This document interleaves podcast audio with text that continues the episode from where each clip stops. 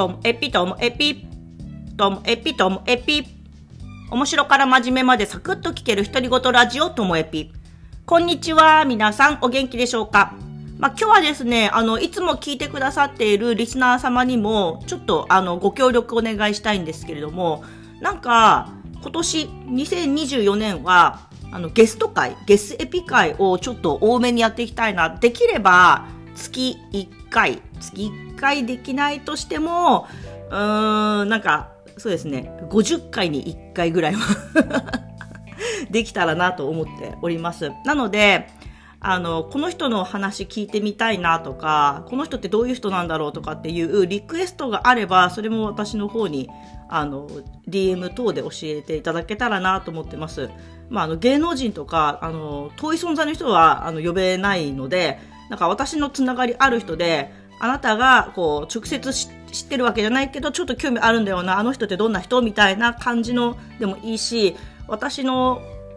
ね、共通の友達あの人面白いから絶対一緒に喋ってみてほしいみたいなのでもいいですのでなんかそういうリクエストいただけたらなと思ってます。で今のところ出たいよって言ってくれてる子自ら名乗り出てくださってる方もいてすごく嬉しい限りなんですけどもあの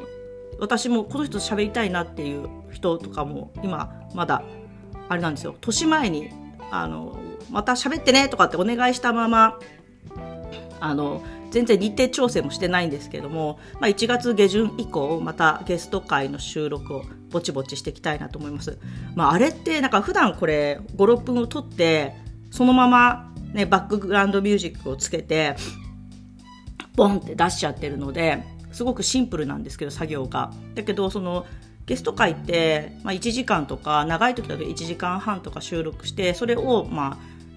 2回3回4回とかに分けてあの出すんですけどもで編集もやっぱりするんですねここいらないなっていう部分を削って削ってなんとか削って15分から20分のやつを2回3回置いときだとタヌちゃんの時はね4回になりましたけども結構労力はかかるんですけどでもやってよかったなっていう回ばっかりなんですよ本当にだから皆さんにももっとなんか私の身近にいる人たちのことをこのポッドキャストを通じてなんかね魅力をお伝えできたらなと思ってて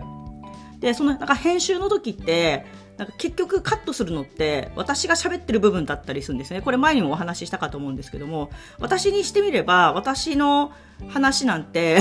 対談ではあの省きたいところで聞きたいのはやっぱ相手の話なんですよね。まあ例外はあれですよ。あの、ちひえぴ？ちひえぴとあとは、リュウジさんでね、リュウエピ、あの時はなんか相手に喋らされた感みたいなのがすごくあって、だからなんか自分の話をカットしてもすごい残ったなって思うんですけども、だから話聞き出すタイプの人が時々来ると私もね、なんかついつい喋らさるみたいな、北海道弁ですけど、そんな感じなんですけど、それ以外の方の時は、やっぱり相手のことすごく知りたくって、だからなんか、あの、私がほじっていくんですよね。だから対談ってほじっていくタイプの場合、例えばこの間のタヌちゃんとか、あとタオさんとか、そういう時はほじっていくタイプなんですけど、あとこう畳みかけて2人で喋り倒すみたいなのが、例えば森エピさんとか、まあ、リュウジさんの時もそんな感じだったかな。お互いこれどう思うみたいな話。で、私が一方的にほぼほじられちゃうみたいなのが、まあ、千尋さんの時なんですけど、だから今年もバランス的に言うとその私がほじっていく相手の話をほじっていくのを7割とかやってであとは畳みかけるトークみたいなのも2割ぐらい入れながらそして1割はまた誰かに私のことほじってもらえたらなとかって思ってるんですけど、そういうのを月1ペースぐらいで入れていきたいなと思います。もともとね、独り言ラジオとは言ってるんですけども、あまりにもこのゲスト会が好評で、なんか、タオさんの時の反応、